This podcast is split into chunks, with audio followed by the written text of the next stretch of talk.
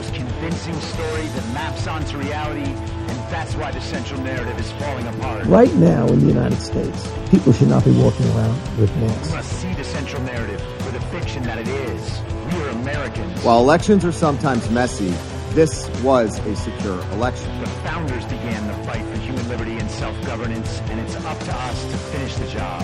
I'll tell you what, we are in a truth emergency right now. This is the end game.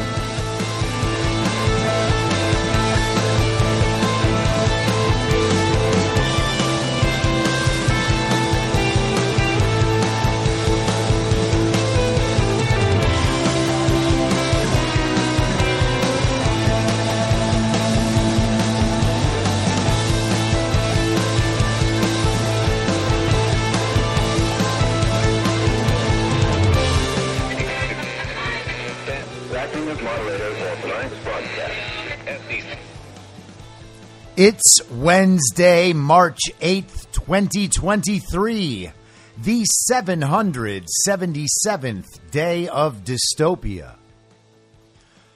I'm your moderator, Chris Paul. Let's be reasonable. A warm welcome and hello to all of you listening to the podcast on the day of its release. The only way to do that is by becoming a paid subscriber at imyourmoderator.substack.com. You can do so for as little as $50 a year or $5 a month. And in doing so, you will be supporting me, the work I do, and this show as it expands. And if you can't or you simply don't want to, continue listening to the podcast for free on a wide variety of podcast platforms. And of course, Rumble. All I ask is that you share it with your friends. You can find the links to the podcast, the writing, the social media, and the merch site by visiting linktree.com/imyourmoderator. So yesterday I was discussing the concept of limited hangouts, where a certain amount of information is released to cover up and distract from the far more damaging information that's not being released. This is a long-time espionage tactic, a PR tactic, a media communications tactic, and it has worked very well over the course of our history. We have a commission about the JFK assassination, a commission on Watergate, a commission on 9/11. We have a Mueller investigation, and the information that these commissions, these investigations produce never really gets to the full truth of what really happened. And we see this with certain whistleblowers. We had Francis Haugen, the social media, I think Facebook whistleblower, a year or two ago, and she came out and talked about how social media was very bad for young girls and it was increasing rates of depression and suicide and loneliness and bad self-image. And that was a big deal in the news for a couple of days. CBS had the exclusive, as all real whistleblowers do. And all that happened was we learned a bunch of things that most people already knew, things that had been widely reported for years. They'll make a big deal of certain things, certain damning facts that would normally harm their narrative, but they've waited long enough. People have dealt with the effects of what the event actually was, and they care for a few days, and then they move on, and they understand that the social media companies are very bad, but they keep using them and their platforms in all the same ways that they were before. The limited hangout kind of releases some of the narrative pressure. People feel like they've gotten a little win, and then they move on. And people in our community have gotten really good at spotting these things. And that's a result of being constantly ahead of any individual narrative that is being talked about kind of in the public consciousness. People are currently aware of a certain set of things and discussing those things. And when the media cycle moves on, those people move on, having incorporated maybe a little bit of new knowledge, but mostly a bunch of stuff that still supports the central narrative and still supports the regime agenda. Every now and then, some of those facts begin to creep in from outside the central narrative. The media has to respond to those things. Sometimes the response works. People go back to sleep. And sometimes it doesn't. People further wake up and understand what the regime is doing and understand that they've been lied to by the media. And that, of course, is the desired outcome. So for however many people that works on, that is progress for us.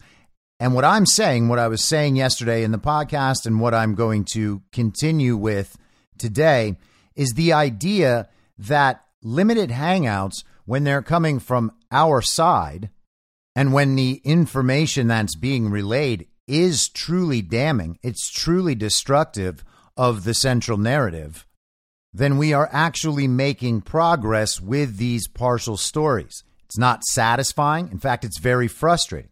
We want people to be able to get all the way to the end and understand what is really happening to them.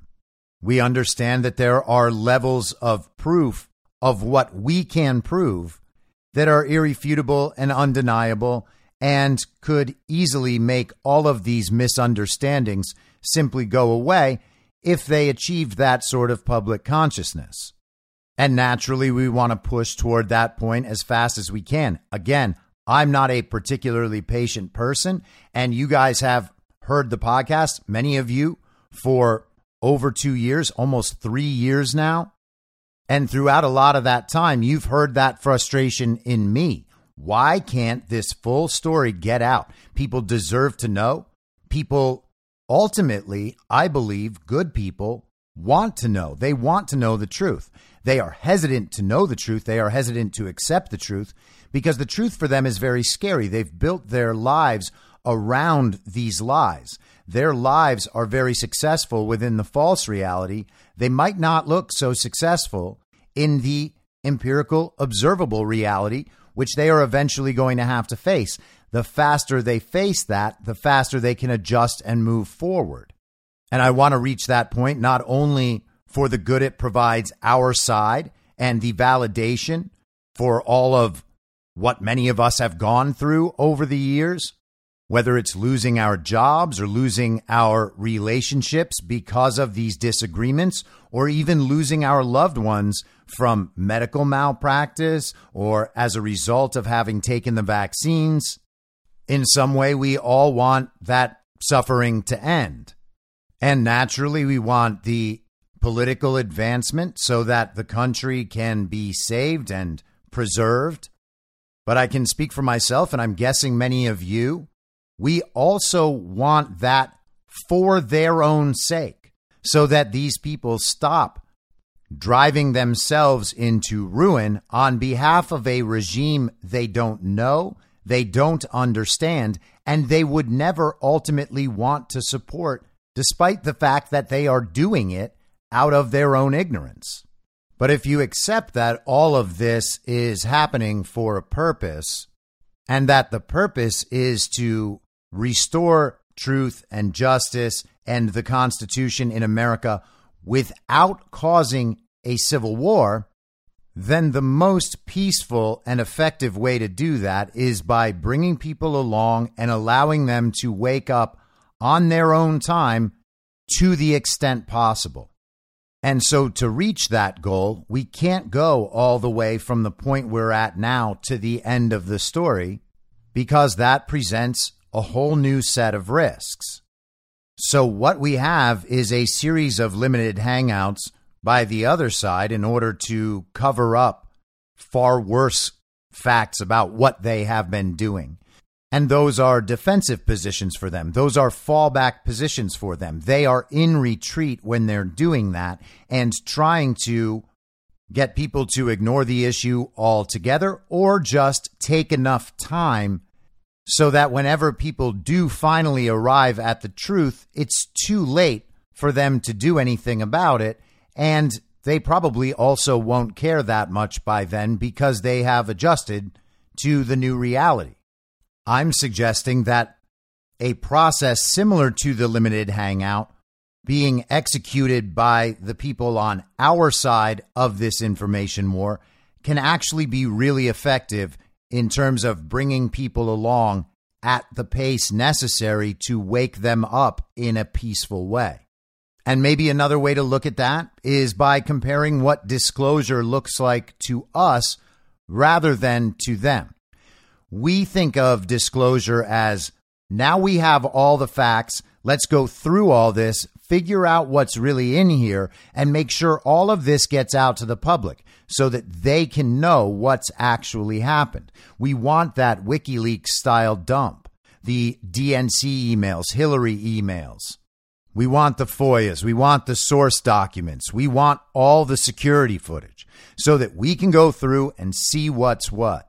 But that's not what disclosure looks like to them. Disclosure to them looks like big headlines in the New York Times and the Washington Post and big stories on cable news and a whole lot of chatter on social media channels, because they're not forming beliefs in response to facts. They are forming beliefs in response to incentives that surround the support of the central narrative. They will change their positions whenever they are incentivized to do so, and always in accordance with the central narrative. And obviously, over time, we hope people move away from that behavior and begin to form their beliefs independently based on the facts of events and their own ability to discern and to judge and to understand and to ultimately have confidence in themselves to figure out what's actually important. And so what I suggested on the podcast yesterday was that perhaps these narrative pauses, if you look at them as waypoints on the road to that final endpoint, which is the full disclosure and full understanding. If we can look at these narrative pauses simply as waypoints where we allow everyone who is well behind us to catch up a little bit, then they become immediately less frustrating and immediately make more sense in the overall information operation that we are witnessing play out day by day.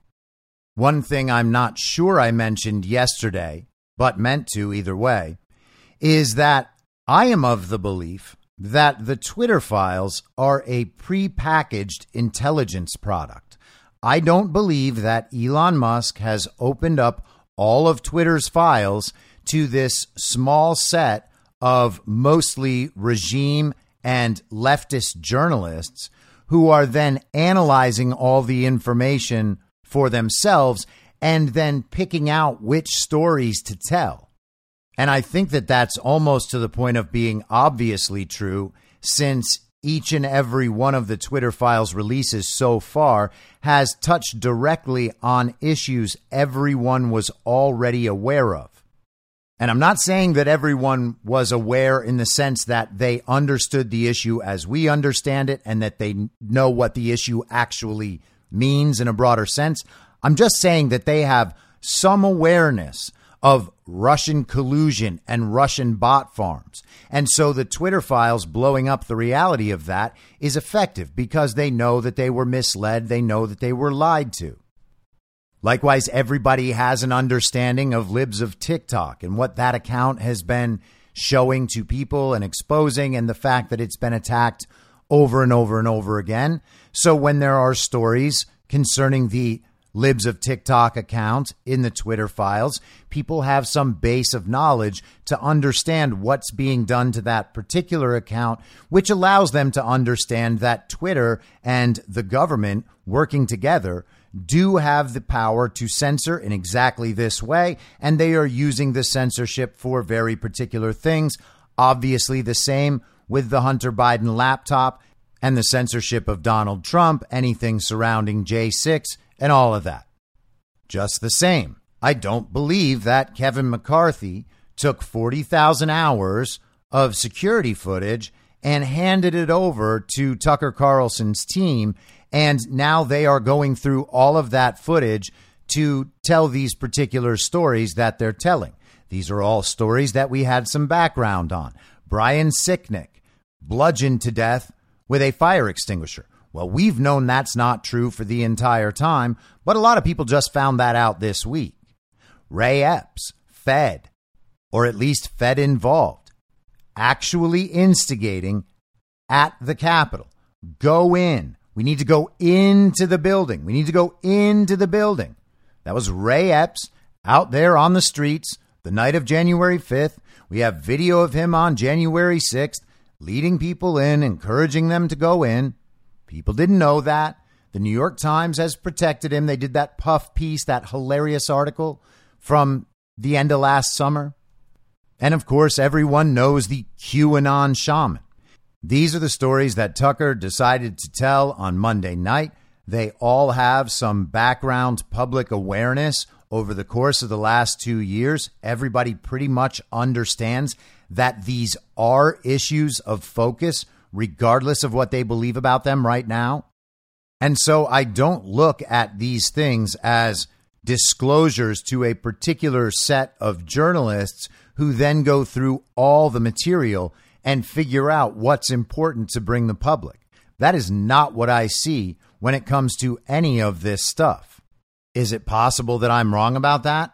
Of course it is. I just really don't think so, because I have no reason to believe that Matt Taibbi and Michael Schellenberger and Barry Weiss and Lee Fang, all of these people, have been scouring all of Twitter's files and emails to bring us stories that we kind of already knew about. And the same applies to Tucker Carlson.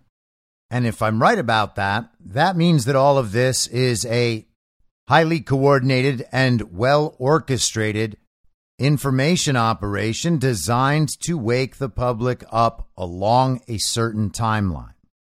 So last night, Tucker didn't produce a lot of new footage. He went through an interview with a Capitol Police officer, and a lot of people have theorized that Murdoch shut the whole thing down and didn't let Tucker go with another night of these stories. That is entirely possible. It's also possible that yesterday was designed to be a fake out, so that the enemy would expend more ammunition, and that's exactly what they did.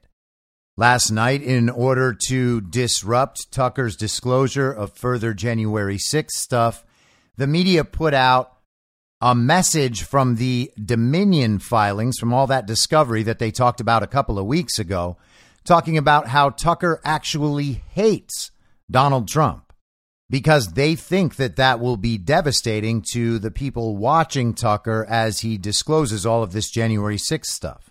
They don't understand that none of us actually care what Fox News says. I have a level of appreciation for Tucker Carlson. I think it's possible that he is doing exactly what he's supposed to do, but that remains to be seen. He certainly hasn't gone hard after election fraud for the past 2 years. And that's my litmus test. So if I'm going to come down on one side or the other and say this is what I think is true, well, I think Tucker's probably done the country a disservice by not going after that stuff. Unless this other thing is true. If the other thing is true and all of this information is being put out on a timeline and it's all designed to achieve that outcome at the end, despite the frustrations along the way, well, then Tucker's not a bad guy.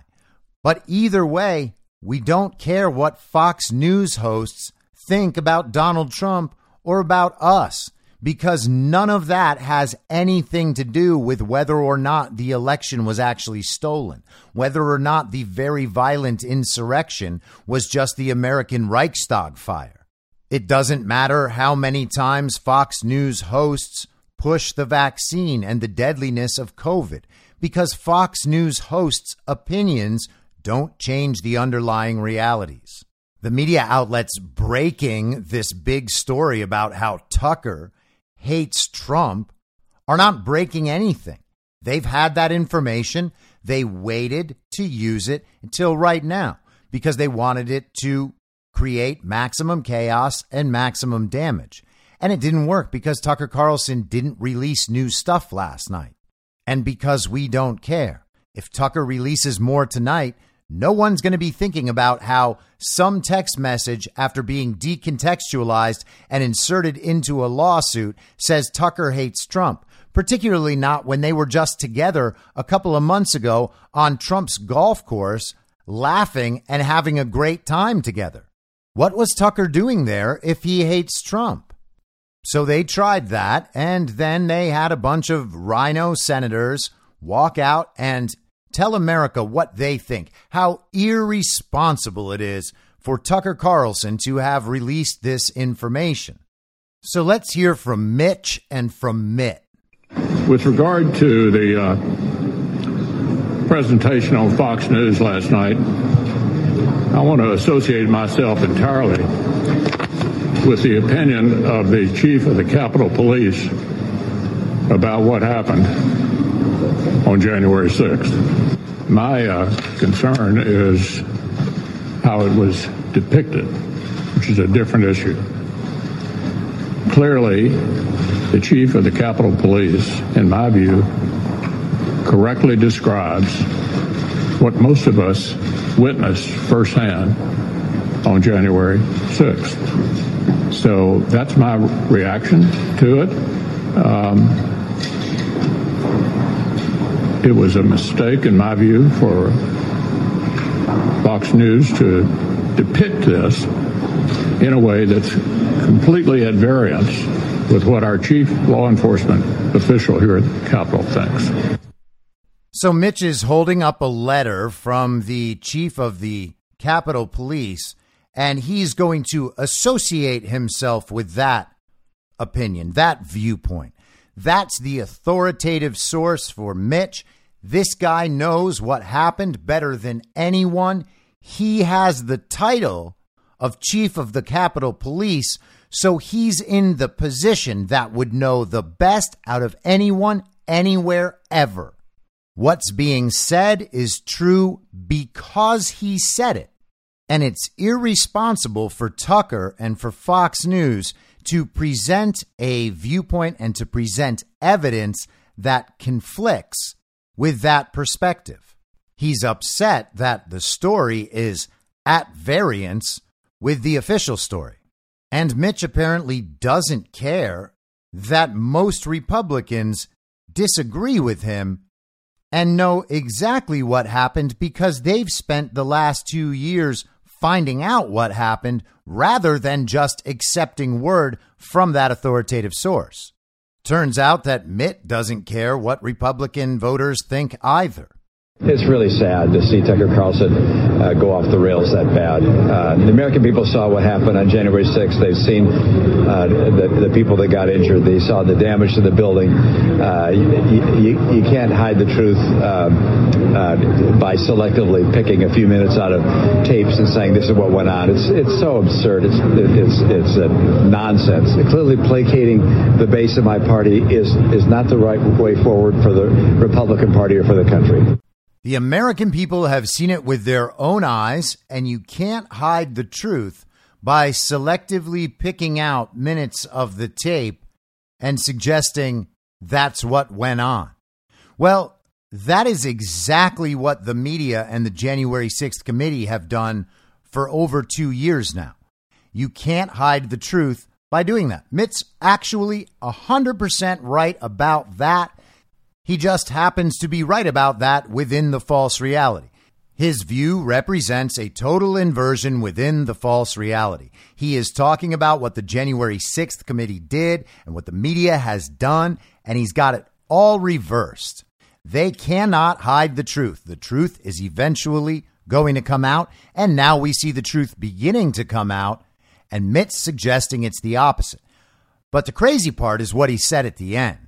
He doesn't believe that placating the Republican base is the right way for the Republican Party to move forward.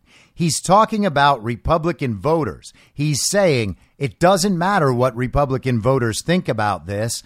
We're still going to support the official story in the central narrative about January 6th, no matter what evidence comes out. And Tucker's Monday show already broke down three pillars of the January 6th story. It has made it clear that each and every one of those small stories as part of the larger story are lies. And each time you see a part of the official story collapse and drop away, the bigger story is weakened. And when you have that happen enough times, the bigger story collapses and goes away itself. That's what we see happening now with the COVID narrative, the masks, the lockdowns, the origins of the virus, the vaccine necessity, and the vaccine safety and effectiveness. All of that is collapsing and going away. Is it totally gone? No. But the official story within the central narrative is completely broken and it is irretrievable. There are still people that are going to believe it. There are still people that are going to believe all this stuff to the end. And if you are surrounded by those people, you may not be able to see progress. And I understand that. It's very sad. It's very frustrating. But you cannot then assume that the reaction of the people around you is representative of the reactions of everybody.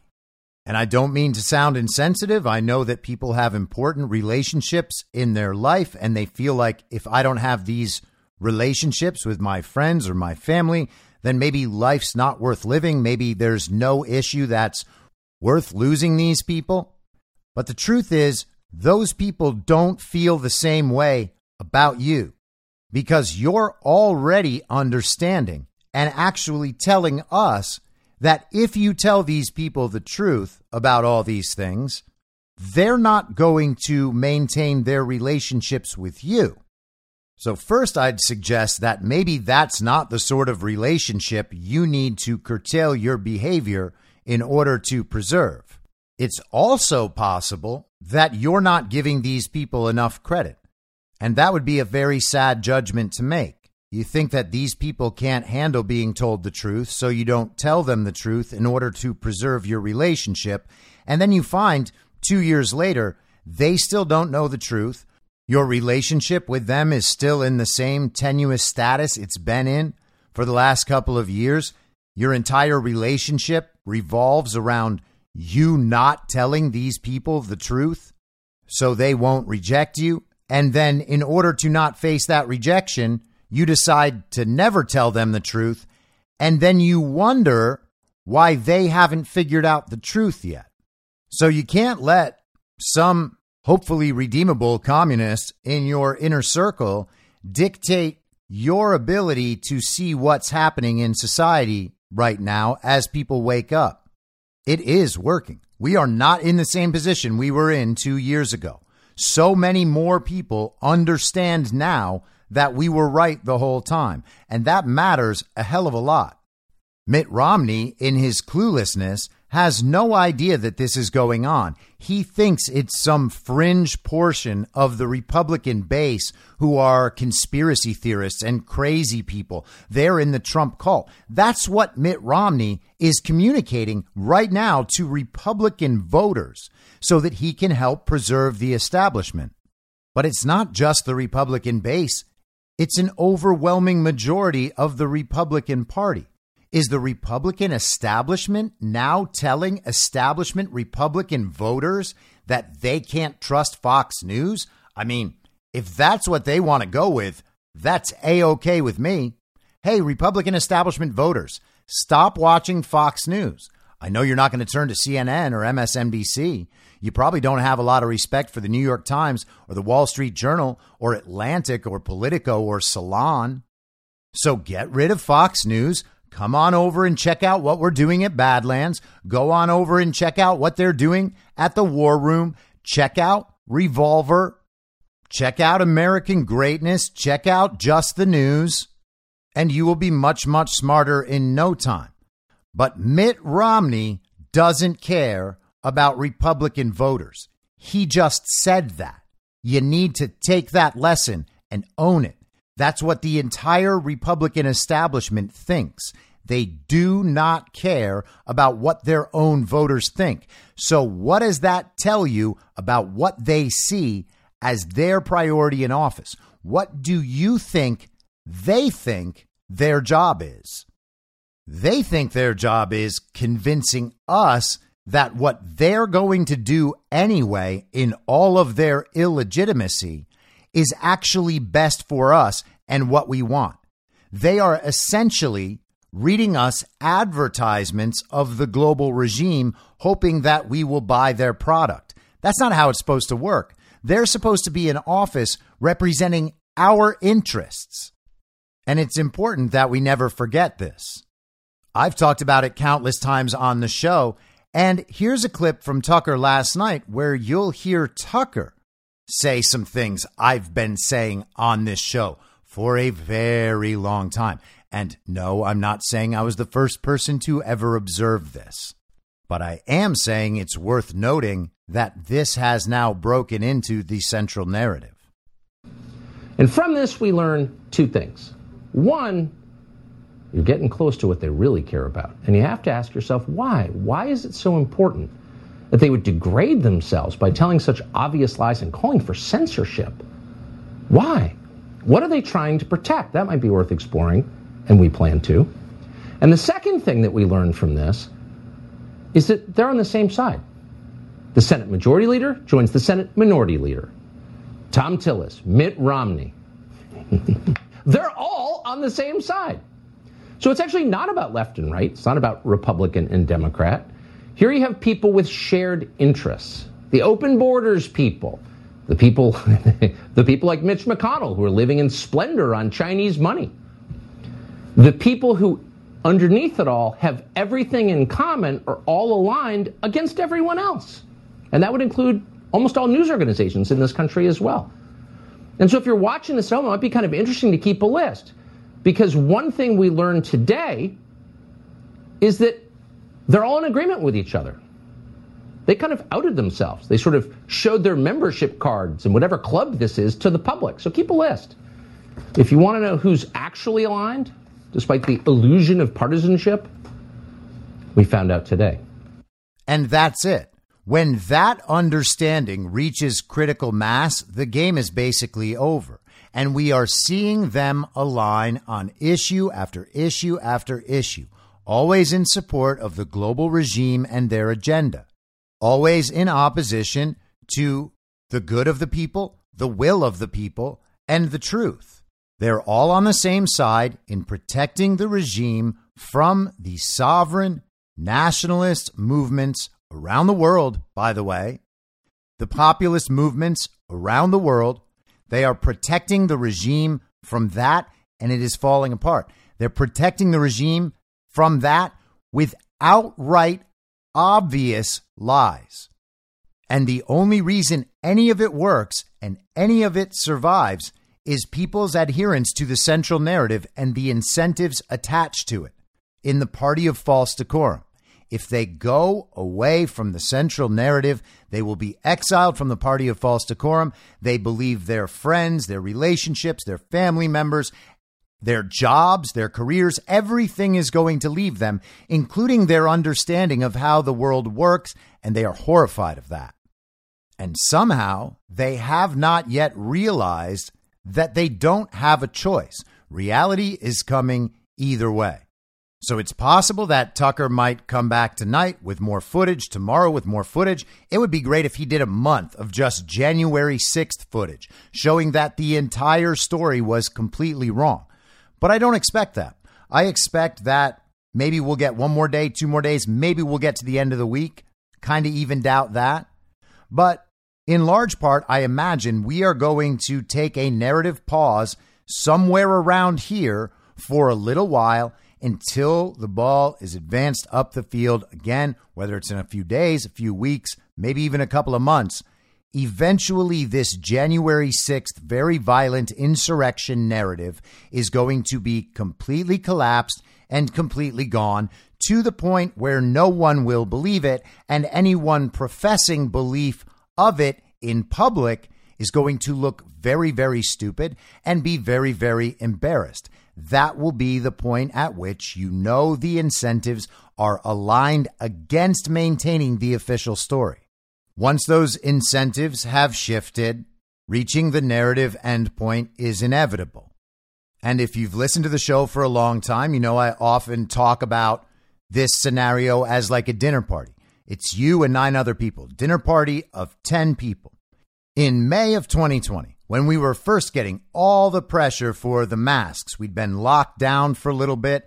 If you were at the dinner party saying that lockdowns are devastating and that masks don't work, you would probably have 6 or 7 people there getting really, really angry and trying to convince you you're wrong and a bad person based on what they've seen on television. And you probably get 1 or 2 or maybe 3 people who aren't going to say anything at all. Well, now in March of 2023, if you're at a dinner party with 10 people and you say that lockdowns were devastating and masks never worked, you're going to have 6 or 7 people who will vocally agree with you and shake their heads like, yeah, I can't believe I ever believed that. I can't believe other people ever believed that. And then there will be 2 there that still believe it and will not say anything. They'll be the silent ones now, because there is absolutely no credit to be gained from speaking those opinions, except when you're with other people who believe it. If you understand that the people around you don't believe what you're about to say and you're in the party of false decorum, you're not going to say that thing that you believe. And when you've had that experience enough times, you're not going to say that thing ever again. You might even stop believing it, even if you will still insist that you were right to believe it at the time. That's how these things work. And we can see that phenomenon happening in real life about all of these narratives. It is not nearly as dangerous right now to say in a group of 10 at a dinner party that the election was obviously stolen as it was 2 years ago. The reason for that is that people's beliefs have shifted along this timeline to the point where they will no longer fight for those false beliefs, or they might even come over and support the true beliefs and actually be happy to speak for them. Now, it didn't happen fast enough, but whatever the information operation was, whatever has played out over these 2 years, even if it's all just random and happenstance, it has still worked and it has still brought them to this point. So these gradual limited hangouts, these narrative pauses as we hit these waypoints along the road to that endpoint, that's been effective. Now let's think about the Ukraine conversation in the same way. Think of all the things you weren't allowed to say a year ago. Couldn't talk about biolabs, couldn't talk about Nazis, anything other than full-throated support for the comedic actor in Ukraine. You were considered a Russian propagandist. You were repeating Russian propaganda. You were being anti-American. What we need to do is send armies, send weapons, tanks, whatever we need over there, as much money as they could ever possibly use. We need to do that because we need to protect Ukraine's sovereign borders. Almost no one believes any of that anymore. You will still find people who will say it, and they'll argue it a little bit, and they'll get upset when you tell them they're wrong. They want to hang on to that story the TV told them. That's what came down from the authoritative source. That's what we need to say. But the incentives have changed, and people aren't taking all that seriously for saying that anymore. I imagine that I could be at a dinner party with the group of 10 in Los Angeles right now, and I know these people very, very well. I imagine I could be there and prove to that table that Ukrainian Nazis are very, very real and that all of them have supported them. And I would not hesitate to say that in a group of 10 people because it's true. And I'm more than happy to defend it. And I'm more than happy to let time prove me correct. They can believe I'm wrong all they want. They can think I'm stupid and crazy and evil. I don't care at all, especially about the opinions of the 5 or 10 or maybe 20% of people who represent the last people on this entire earth to realize that the systems of power in this world do not exist to benefit and help them achieve the things they want in their lives. The 1 or 2 people at the dinner party won't speak up. And if they do, I can guarantee that they will leave the table in tears. Hey, I am what I am. But let's apply this narrative pausing idea to what's happening in Ukraine right now, and specifically regarding the Nord Stream pipeline. It's now been, nearly 6 months since the Nord Stream pipeline attack, and we've gotten little bits of information over that time. Each one reveals more of the story. And we're hitting these waypoints knowing that the end point, the ultimate truth of this situation, is not yet fully in view. We've had indications over this time from Russian sources as well as others that MI6 was involved. Russia claimed there was a text message from former British Prime Minister Liz Truss to Anthony Blinken saying it's done about the Nord Stream attack.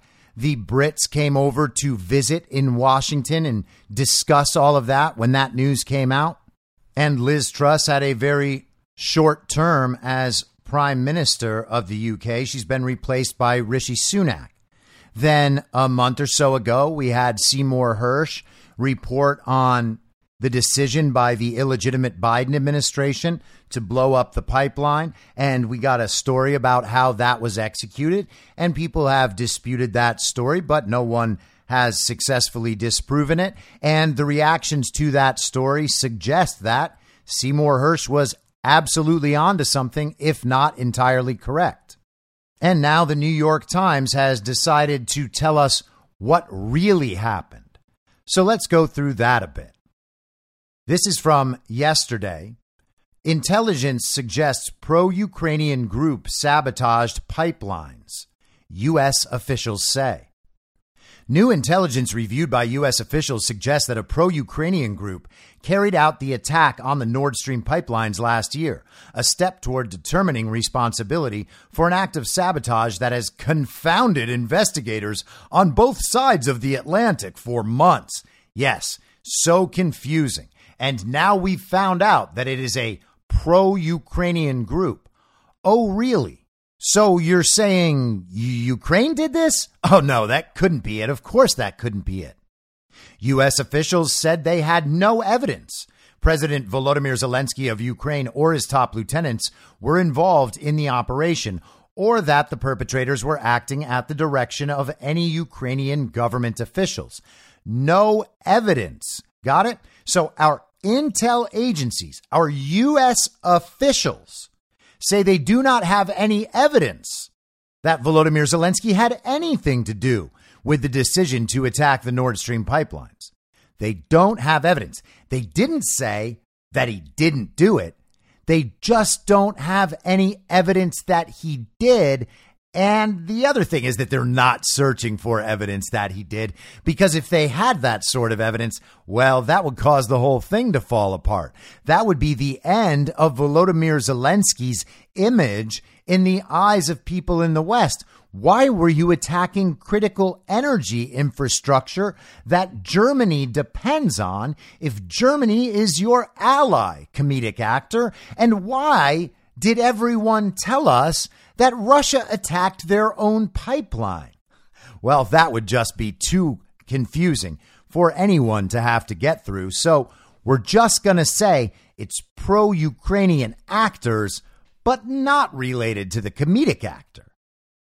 The brazen attack on the natural gas pipelines, which link Russia to Western Europe, fueled speculation about who was to blame. From Moscow to Kyiv and London to Washington, and it has remained one of the most consequential unsolved mysteries of Russia's year-old war in Ukraine. You see that? It's Russia's war in Ukraine. Again, Russia's brutal invasion. This is one of the most consequential unsolved mysteries. And the mystery is going to remain unsolved because we know the answer and we're not going to tell you. So to you, it's an unsolved mystery, and so we will describe it as an unsolved mystery, even though, of course, U.S. officials know exactly what happened. U.S. officials said there was much they did not know about the perpetrators and their affiliations. The review of newly collected intelligence suggests they were opponents of President Vladimir V. Putin of Russia, but does not specify the members of the group or who directed or paid for the operation. U.S. officials declined to disclose the nature of the intelligence, how it was obtained, or any details of the strength of the evidence it contains. They have said there are no firm conclusions about it, leaving open the possibility that the operation might have been conducted off the books by a proxy force with connections to the Ukrainian government or its security services. Some initial U.S. and European speculation centered on possible Russian culpability, especially given its prowess in undersea operations, though it is unclear what motivation the Kremlin would have in sabotaging the pipelines, given that they have been an important source of revenue and a means for Moscow to exert influence over Europe. One estimate put the cost of repairing the pipeline starting at about $500 million. U.S. officials say they have not found any evidence of involvement by the Russian government in the attack. Well, that's because there was no reason for anyone, anywhere, ever to believe that Russia might have been involved in attacking their own pipelines. That story was put out there as a possibility, just a possibility, so that everyone in the hate movement could immediately blame Russia for something that they obviously didn't do. And then that would distract from whoever actually did do it. And so now, based on evidence that they can't describe, information you're not allowed to hear, including where they got the intelligence in the first place, they've determined that it might be some pro-Ukraine group who just went ahead and decided to attack critical energy infrastructure on their own. And no one can figure out who they are, including American intelligence. Kind of reminds you of the balloon thing. Really? You guys are just this bad at your jobs? Oh, no, of course. You're lying to us. Yeah, it's always that, isn't it? One would think that such a major attack, something that would affect world events in a time of war, would be something that the United States, for instance, would want to pursue. We're sending all these weapons and all this money over to Ukraine, and then a pro-Ukrainian group has this big rogue attack, and the U.S. government shrugs and says, well, I guess it sort of sucks that happened. Too bad. I guess we'll never know. Officials who have reviewed the intelligence said they believed the saboteurs were most likely Ukrainian or Russian nationals or some combination of the two. U.S. officials said no American or British nationals were involved. The pipelines were ripped apart by deep-sea explosions in September in what U.S. officials described at the time as an act of sabotage. European officials have publicly said they believe the operation that targeted Nord Stream was probably state-sponsored, possibly because of the sophistication with which the perpetrators planted and detonated the explosives on the floor of the Baltic Sea without being detected. U.S. officials have not stated publicly that they believe the operation was sponsored by a state. The explosives were most likely planted with the help of experienced divers who did not appear to be working for military or intelligence services. U.S. officials who have reviewed the new intelligence said, well, that's amazing since they have no idea who these guys are. I guess they can only tell who they're not. But it is possible that the perpetrators received specialized government training in the past. Oh, that's so much better to know. Officials said there were still enormous gaps in what U.S. spy agencies and their European partners knew about what transpired. But officials said it might constitute the first significant lead to emerge from several closely guarded investigations, the conclusions of which could have profound implications for the coalition supporting Ukraine. Ah, hey, you don't say. I wonder if that's why they've been covering it up for so long. Any suggestion of Ukrainian involvement, whether direct or indirect, could upset the delicate relationship between Ukraine and Germany, souring support among a German public that has swallowed high energy prices in the name of solidarity. You get that? That's how they sell it to Americans. German citizens are being forced to go broke to stay warm, but they're doing it gladly in the name of solidarity with Ukraine.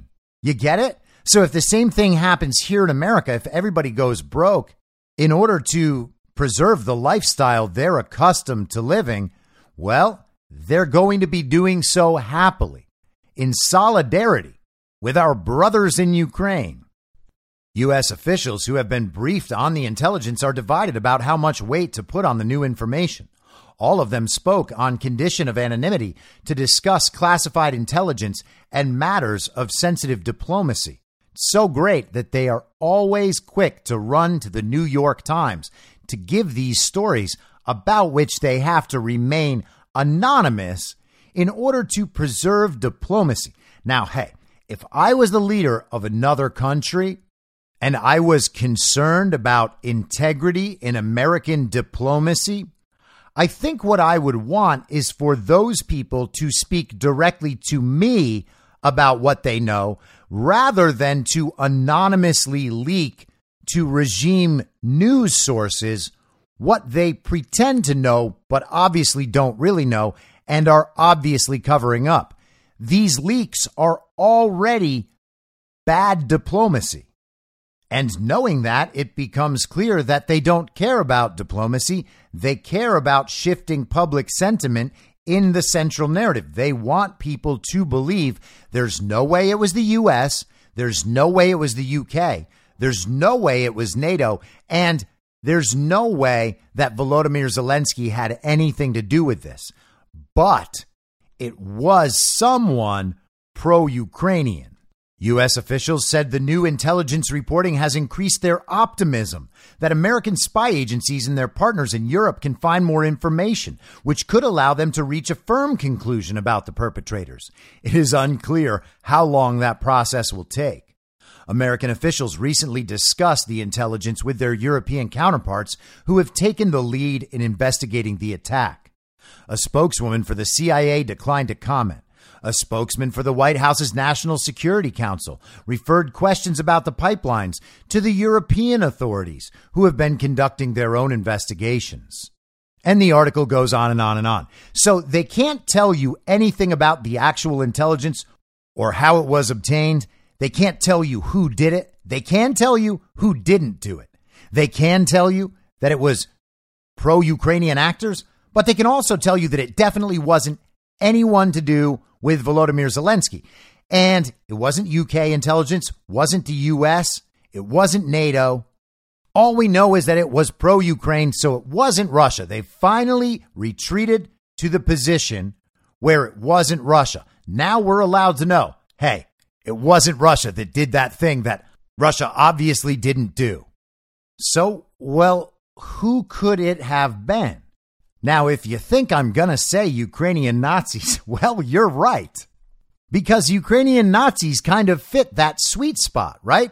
The media has already separated them completely from Volodymyr Zelensky. They say, well, OK, there are some sort of Nazis in the Ukrainian army, but Volodymyr Zelensky himself, you see, is Jewish. So they're not real Nazis. And also they're kind of separate from the thing that Zelensky's doing.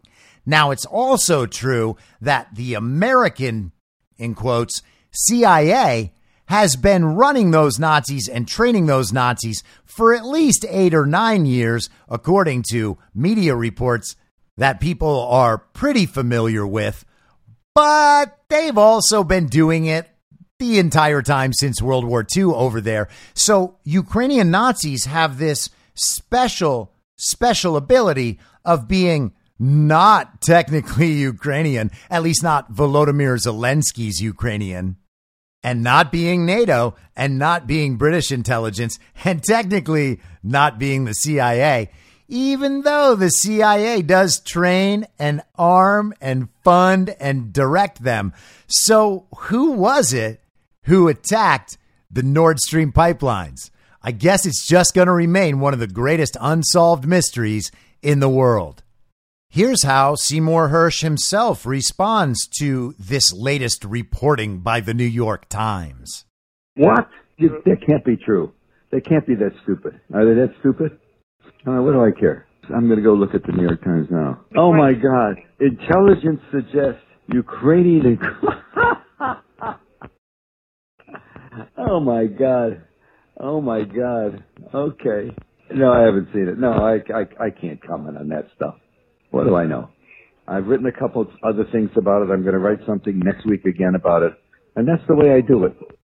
So he's in the middle of an interview and hears about this new New York Times article. And that's his reaction. That is how utterly ridiculous it is what they're trying to do right now.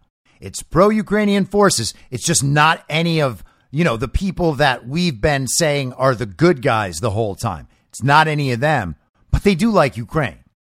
Hey, New York Times, just say it's the CIA. Just say all of it is the CIA and we can all go home. We can begin our new lives together once we all understand what the global regime is and what these intelligence services are and what they do. And it really is amazing. Terrorists in the Middle East, CIA. Drug cartels, CIA. Stolen elections to install puppet regimes in other countries around the world, CIA. Color revolutions to destabilize societies, CIA. Corruption and compromise of political leaders, CIA again. Well, and the FBI. But you get the point. The regime is the regime is the regime. Commie's gonna commie. Can't we all just be honest about what's happening? And let's see what else is happening in the world in regard to the regime and their collapsing domination of this planet. This is Reuters on Sunday. Syria mission worth the risk, top U.S. general says after rare visit.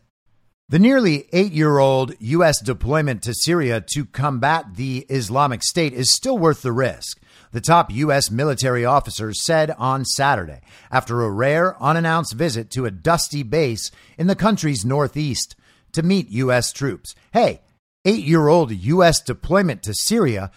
How come no one ever talks about that?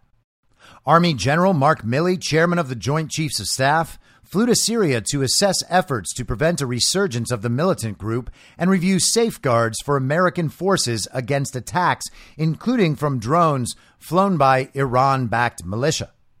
While the Islamic State is a shadow of the group that ruled over a third of Syria and Iraq in a caliphate declared in 2014, hundreds of fighters are still camped in desolate areas where neither the U.S.-led coalition nor the Syrian army, with support from Russia and Iranian-backed militias, exert full control. Thousands of other Islamic State fighters are in detention facilities guarded by Kurdish-led Syrian Democratic Forces, America's key ally in the country. Ah, so America has allies in Syria, but they're not Russia and Iran, and they're not the Syrian army. So, man, what are we doing over there? Are we fighting another proxy war against Russia and Iran in Syria? American officials say that the Islamic State could still regenerate into a major threat. Isn't that amazing? They started under Obama, and they could regenerate into a threat under the fake president Joe Biden. How does that happen? But the mission, which former President Donald Trump nearly ended in 2018 before softening his withdrawal plans, is a remnant of the larger global war against terrorism that had once included the war in Afghanistan and a far larger U.S. military deployment to Iraq. And so you see, if it's part of that larger war against terrorism, then that means we're still over there for a good reason. This effort is legitimate in Syria, even though they never talk about it with the American people. And the American people never said, hey, let's go have a war in Syria. Asked by reporters traveling with him if he believed the Syria deployment of roughly 900 U.S. troops to Syria was worth the risk, Milley tied the mission to the security of the United States and its allies, saying, if you think that that's important, then the answer is yes. I happen to think that's important, Milley said. And by the way, I am reading over an article that absolutely no one has proofread. This is absolutely terrible writing in Reuters, just repeating words, leaving words out, words all out of order. I'm just correcting all that on the fly. This is really awful, though. And it should be obvious that Milley is lying. He might as well have just said, well, hey, if you're someone who cares about the future of tiny children, then you will support our war in Syria. It's just a total non sequitur what he's saying. So I think that an enduring defeat of ISIS and continuing to support our friends and allies in the region, I think those are important tasks that can be done. The mission carries risks. 4 U.S. troops were wounded during a helicopter raid last month when an Islamic State leader triggered an explosion. Oh, OK. Last month, the U.S. military shot down an Iranian-made drone in Syria that was attempting to conduct reconnaissance on a patrol base in northeastern Syria. 3 drones targeted a U.S. base in January in Syria's Al-Tanf region. The U.S. military said 2 of the drones were shot down while the remaining drone hit the compound, injuring 2 members of the Syrian Free Army Forces. U.S. officials believe drone and rocket attacks are being directed by Iran-backed militia, a reminder of the complex geopolitics of Syria, where Syrian President Bashar al-Assad counts on support from Iran and Russia and sees U.S. troops as occupiers. And yeah, that's because that's what they're doing. Imagine we had 1,000 Syrian forces just hanging out in Salt Lake City. What sort of president would be okay with that? Oh, it's the sort who's part of the global regime because, of course, Justin Trudeau has Chinese troops in Canada. Doesn't care. And naturally, Joe Biden is allowing the Mexican cartels to conduct a slave trade across our southern border, so he probably wouldn't care either. America's NATO ally, Turkey, has also threatened a broad offensive in Syria that would threaten the U.S. military's Syrian Kurdish partners, who Ankara views as terrorists. So Turkey is a NATO ally, but it doesn't sound like they are actually a strategic ally. So really all that means is Turkey is part of NATO. NATO is collapsing.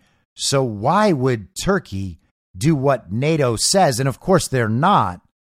But Reuters also can't admit that two NATO allies are working in direct opposition in Syria. U.S. Army Major General Matthew McFarlane, who commands the U.S.-led coalition against Islamic State in Iraq and Syria, described attacks against U.S. forces as a distraction from our main mission. McFarlane cited progress against the Islamic State, including through the reduction in the numbers of internally displaced people at refugee camps, a pool of vulnerable people who could be recruited by the Islamic State. So you see the whole refugee thing that's happening, that migration is happening so that we don't create more terrorists. You get it? Oh, well, hopefully they'll be able to escape the climate change down there. Remember that whole thing? All of the Syrian refugees, that was all climate change. When they were all going to Europe and destabilizing Europe, and you were called racist if you noticed that, all climate change. It had nothing to do with this whole Syrian effort that's been going on for 10 years. The Al-Hol camp houses around more than 50,000 people, including Syrians, Iraqis, and other nationals who fled the conflict. And McFarlane estimated around 600 babies were born there every year. Lieutenant Kamal al-Sawafi from the Michigan National Guard is one of the U.S. soldiers in Syria helping provide security for Iraqis leaving Al-Hol to be repatriated back to Iraq in protected convoys. The son of Iraqi refugees who emigrated to the United States, al-Sawafi said helping Iraqi refugees brings him joy and described watching people at Al-Hol cheering as Iraqis departed the camps for better lives back in Iraq. It's a good feeling, al-Sawafi said. McFarlane said he believed there would come a time when U.S. partners in Syria could manage on their own, but there is no publicly known target date to complete that transition. Sounds just like Afghanistan. Over time, I do envision us transitioning when the conditions are met, where our partners can independently have a sustainable capacity and capability to keep ISIS in check, he said. Donald Trump destroyed ISIS after Barack Obama and the CIA started ISIS. And now ISIS might regenerate under the fake president's regime. So Mark Milley says we need to keep people there to make sure that ISIS doesn't. And there's no idea how long that would take. But you can imagine that ISIS is blossoming once again under the fake president, which means we're going to have to stay there a whole lot longer. And hey, if we are in a proxy war there with Russia and Iran and Syria, and we're just not telling anybody, then ISIS might grow and it might expand that conflict. And of course, then we're going to have to expand our presence there in order to deal with ISIS. And that's what it's all about, not that whole Russia, Iran, Syria thing. So don't worry, America. Woke Mark Milley has it all under control. And continuing our tour around the world with events that definitely intersect this Russia versus the regime dynamic. This is from yesterday in Human Events. Georgians riot over law requiring organizations receiving foreign funding to register as foreign agents. And that sounds pretty familiar. Hey, what about all that, Hunter Biden? What about all that, Joe Biden? Let's see what's happening in Georgia.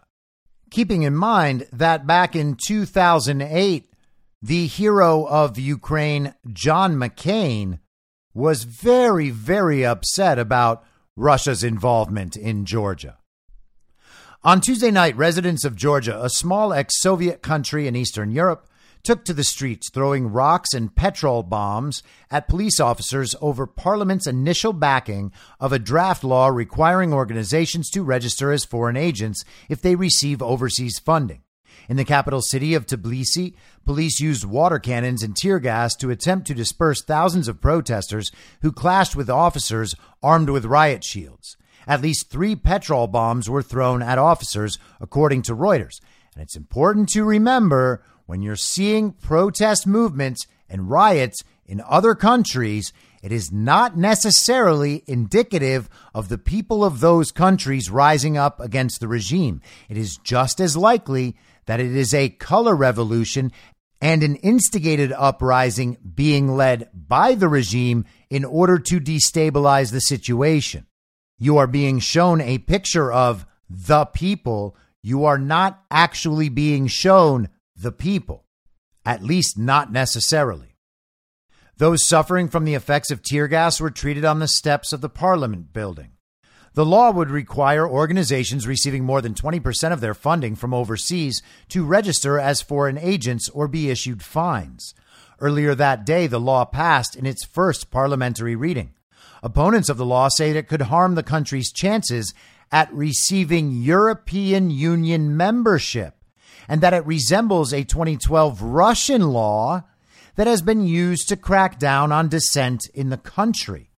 And again, one of the human event sources here is Reuters, and we know how Reuters describes these color revolution events from the perspective of those leading the color revolution.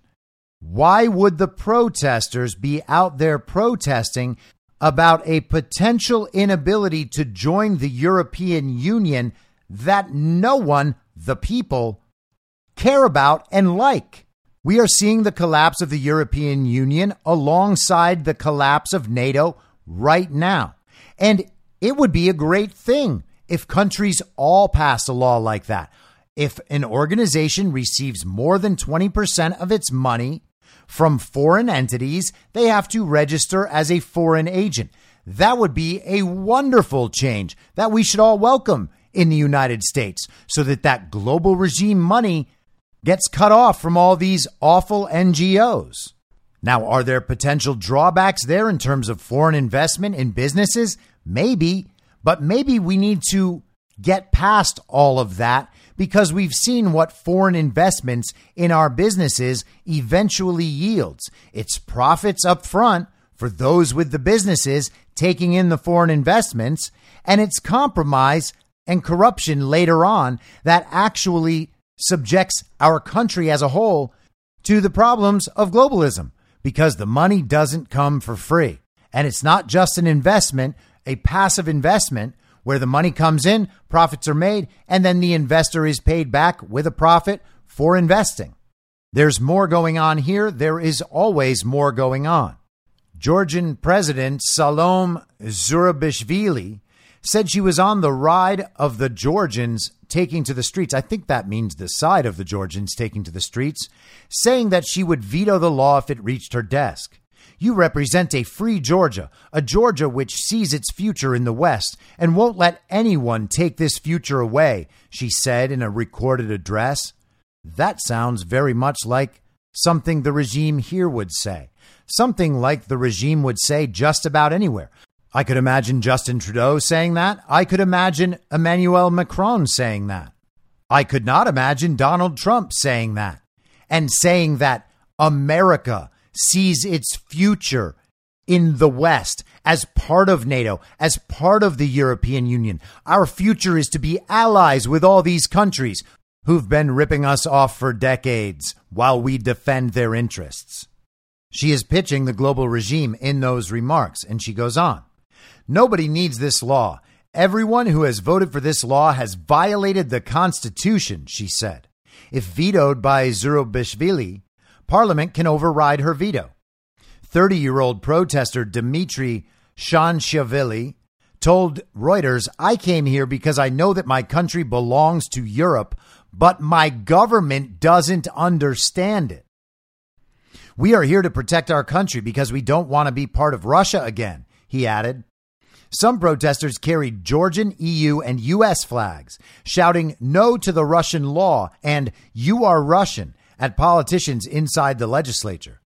Georgian Prime Minister Georgi Garabashvili expressed his support of the law, speaking from Berlin on Tuesday afternoon, saying it met European and global standards.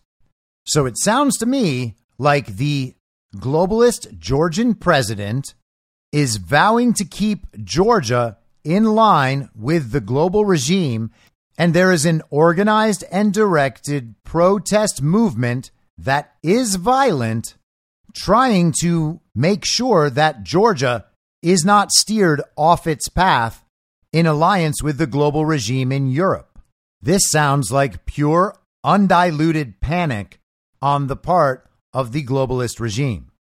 And let's touch on one other story that directly intersects this Russia versus the global regime conflict. This is from Monday in the Washington Post. Belarus sentences exiled opposition leader to 15 years.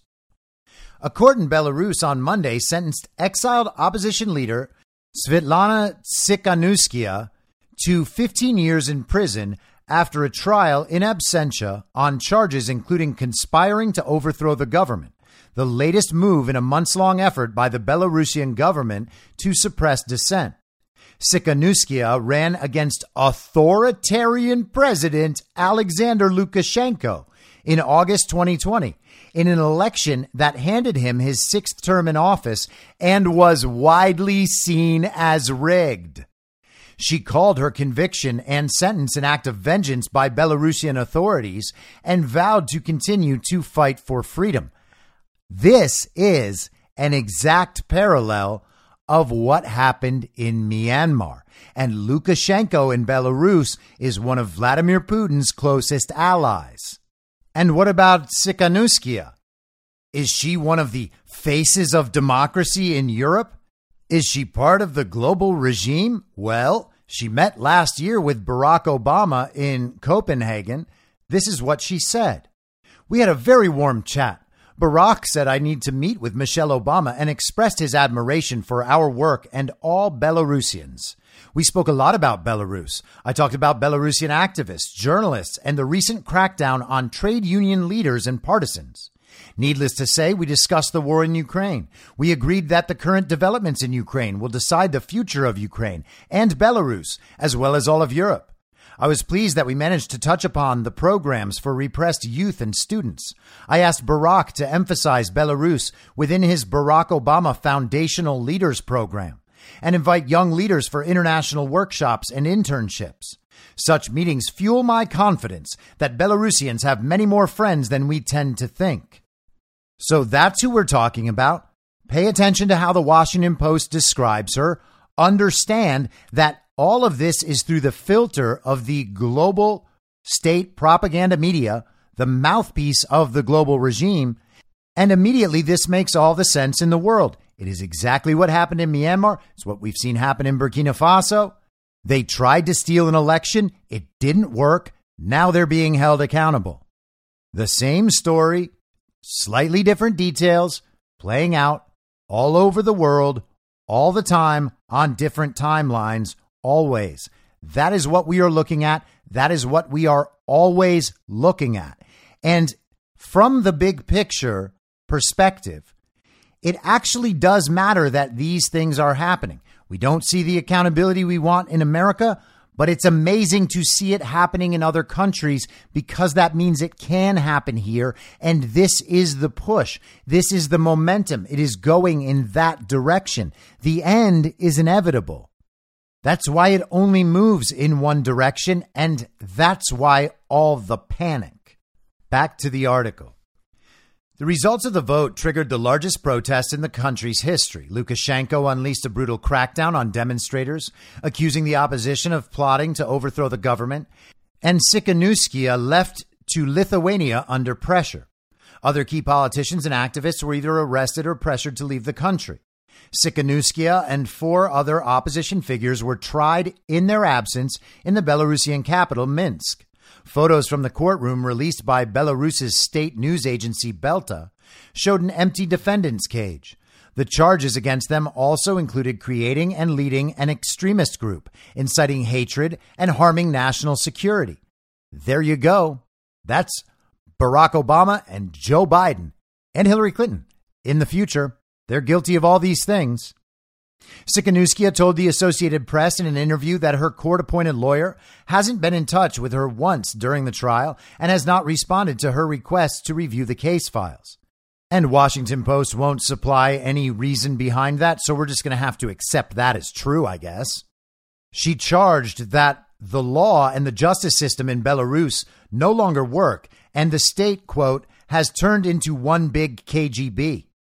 The regime takes revenge on me and all Belarusians. It takes revenge for the fact that we chose freedom in 2020, for not resigning, not giving in, but continuing to fight, Tsikhanouskaya said. If Lukashenko could, he would have jailed everyone, she added.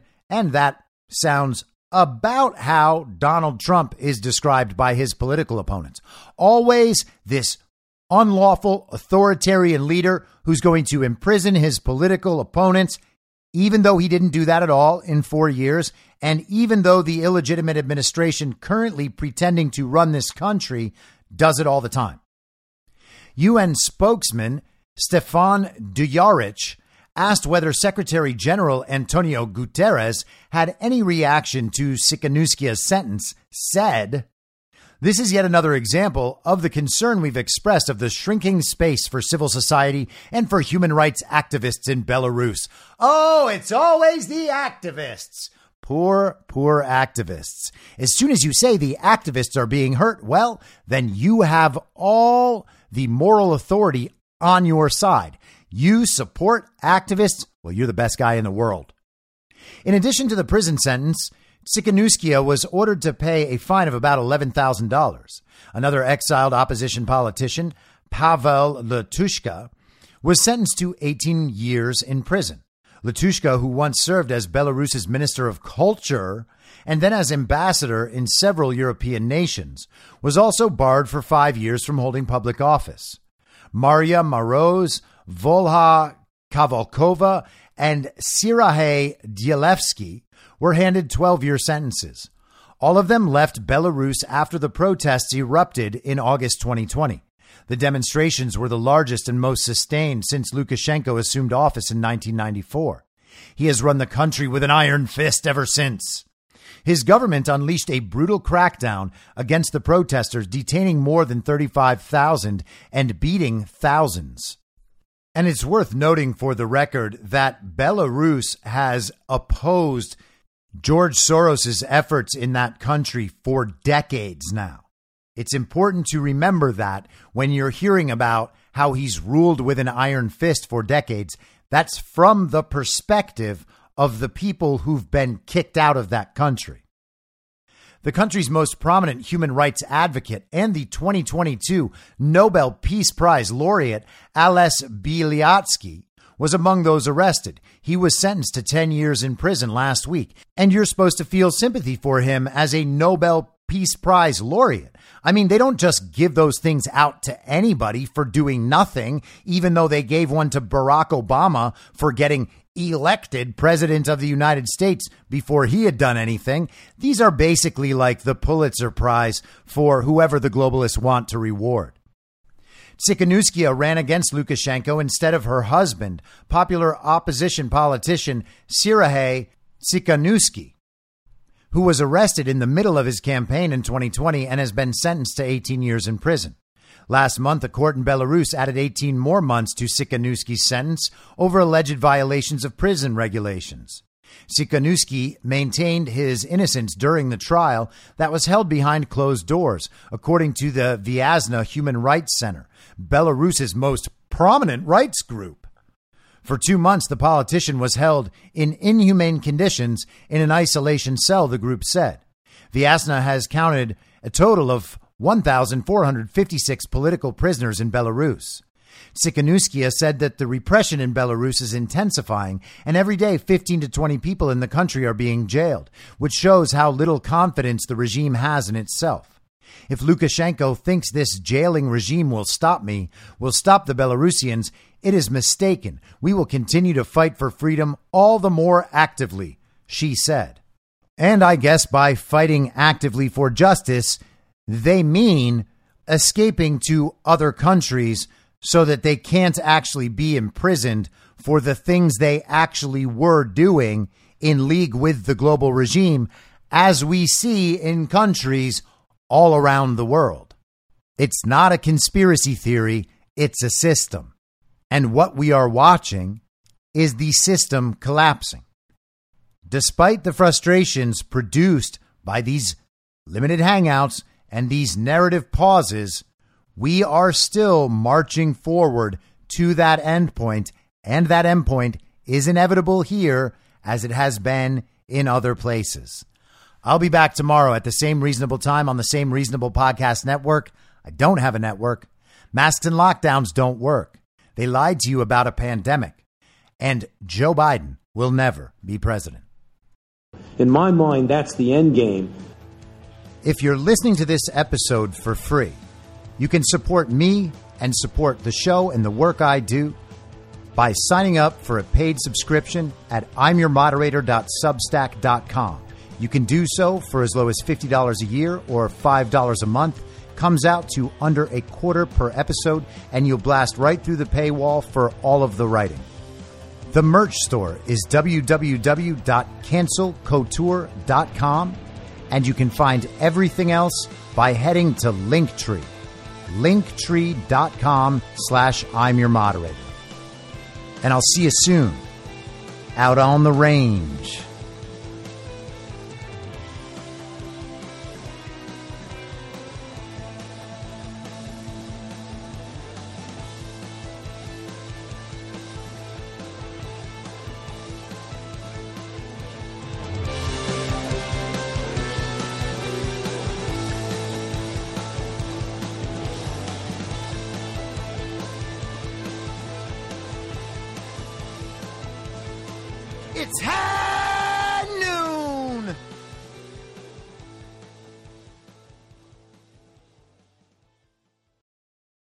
In my mind, that's the end game. Thanks for listening. If you'd like to follow what I'm reading and thinking throughout the day, you can do that by downloading the Telegram Messenger app and going to t.me/imyourmoderator. On social media, you can follow me on Truth Social, Getter, and Gab at I'm Your Moderator. I also have channels on Rumble and BitChute. If you'd like to follow the writing, you can find me at imyourmoderator.substack.com. The merch site is cancelcouture.com, or go direct shop.spreadshirt.com/cancel-couture. If you'd like to support the podcast financially, the best place to do that is Ko-Fi. Go to ko-fi.com/imyourmoderator. And all of these details will appear in the show notes with each episode. I'll see you soon down on the range.